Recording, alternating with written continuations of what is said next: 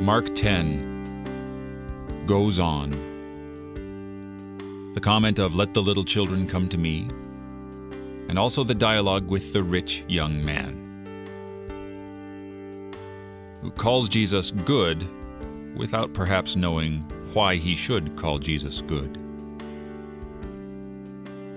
Because only God is good. What must I do to inherit eternal life?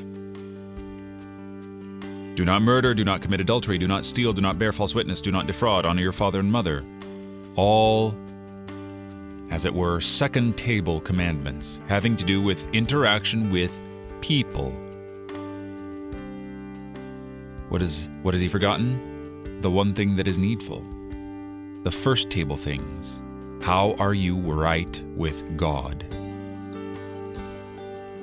And Jesus loves him. And when he goes away sad because he has great possessions,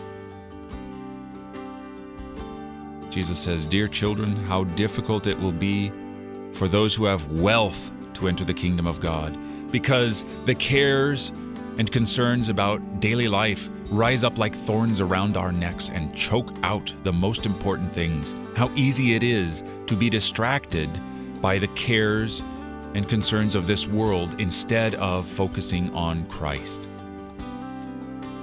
It can be done. It's not impossible, but how difficult.